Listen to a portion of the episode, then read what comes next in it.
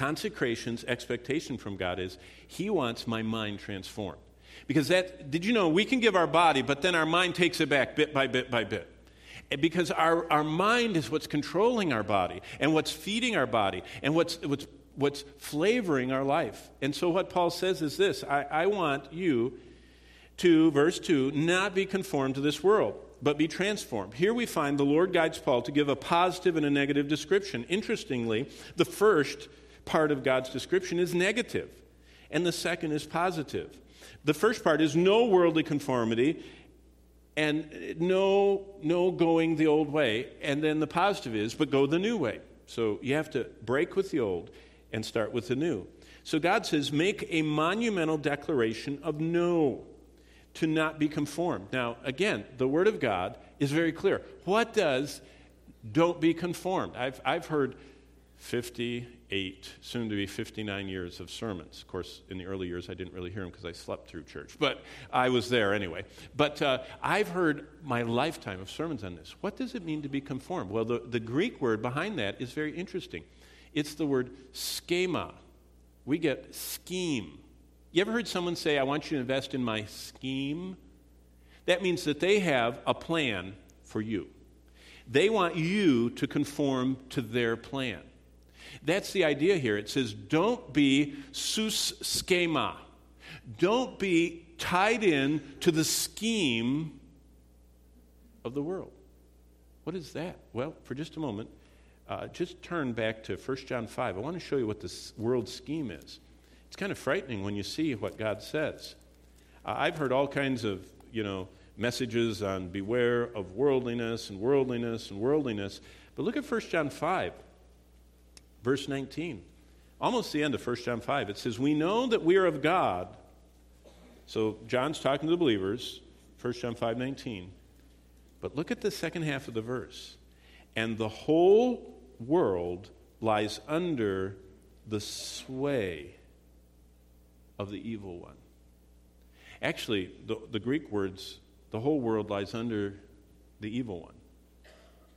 The way you put it this way is Satan is in the saddle of the world, of the culture, of, of the direction of things.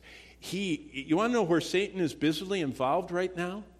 He is, is directing culture. That's what God says. The whole world is under his sway. And God says, I don't want you to be influenced by his scheme. Don't be swayed. Beware of listening to Satan's advice instead of God's. Satan's worldly scheme wants to get us hooked on anything but God. You understand that?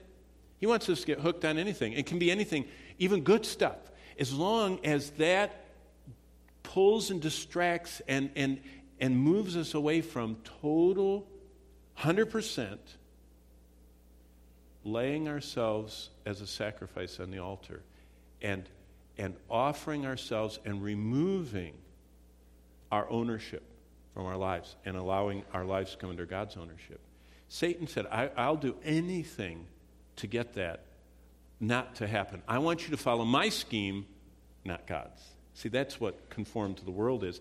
Basically, Satan's cultural scheme wants us to be satisfied by anything but God. And so God will get us satisfied by our job or a relationship or something.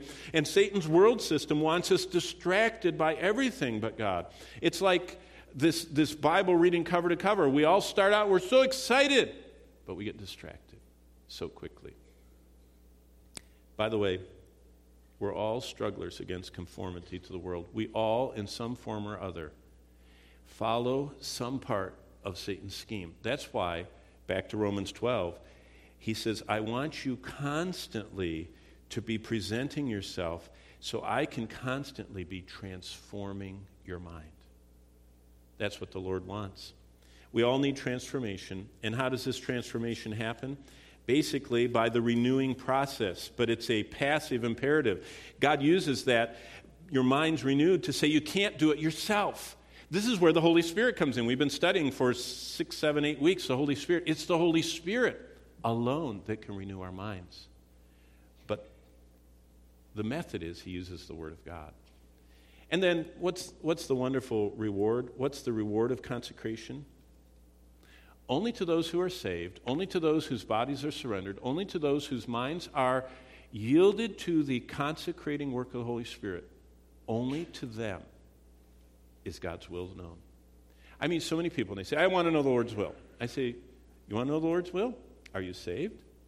Yes. Are you absolutely surrendered? Have you brought and laid on the altar and taken your hands off and said, It's up to you, God? Yes. Okay, then are you on a daily basis calibrating your mind to the Spirit's voice in His Word? Because that is the only way. Look at the end of verse 2. Then you will prove what is that good, acceptable, and perfect will of God. Romans 12, 2. How? Only when we're gazing at the sacrifice of Christ, responding and giving our bodies, allowing this ongoing transformation of our minds, then we get the reward. And the reward is that we know God's will. Knowing God's will is a byproduct of willing surrender. And by the way, it leads to confident living. Uh, when we know God's will, we become confident when we know what the Lord wants, look at the end of verse 2 that you prove what is the good, acceptable, and perfect will of God. We have confidence knowing that is good, that's acceptable, that's what God wants, it's perfect to Him. And so it's what I want.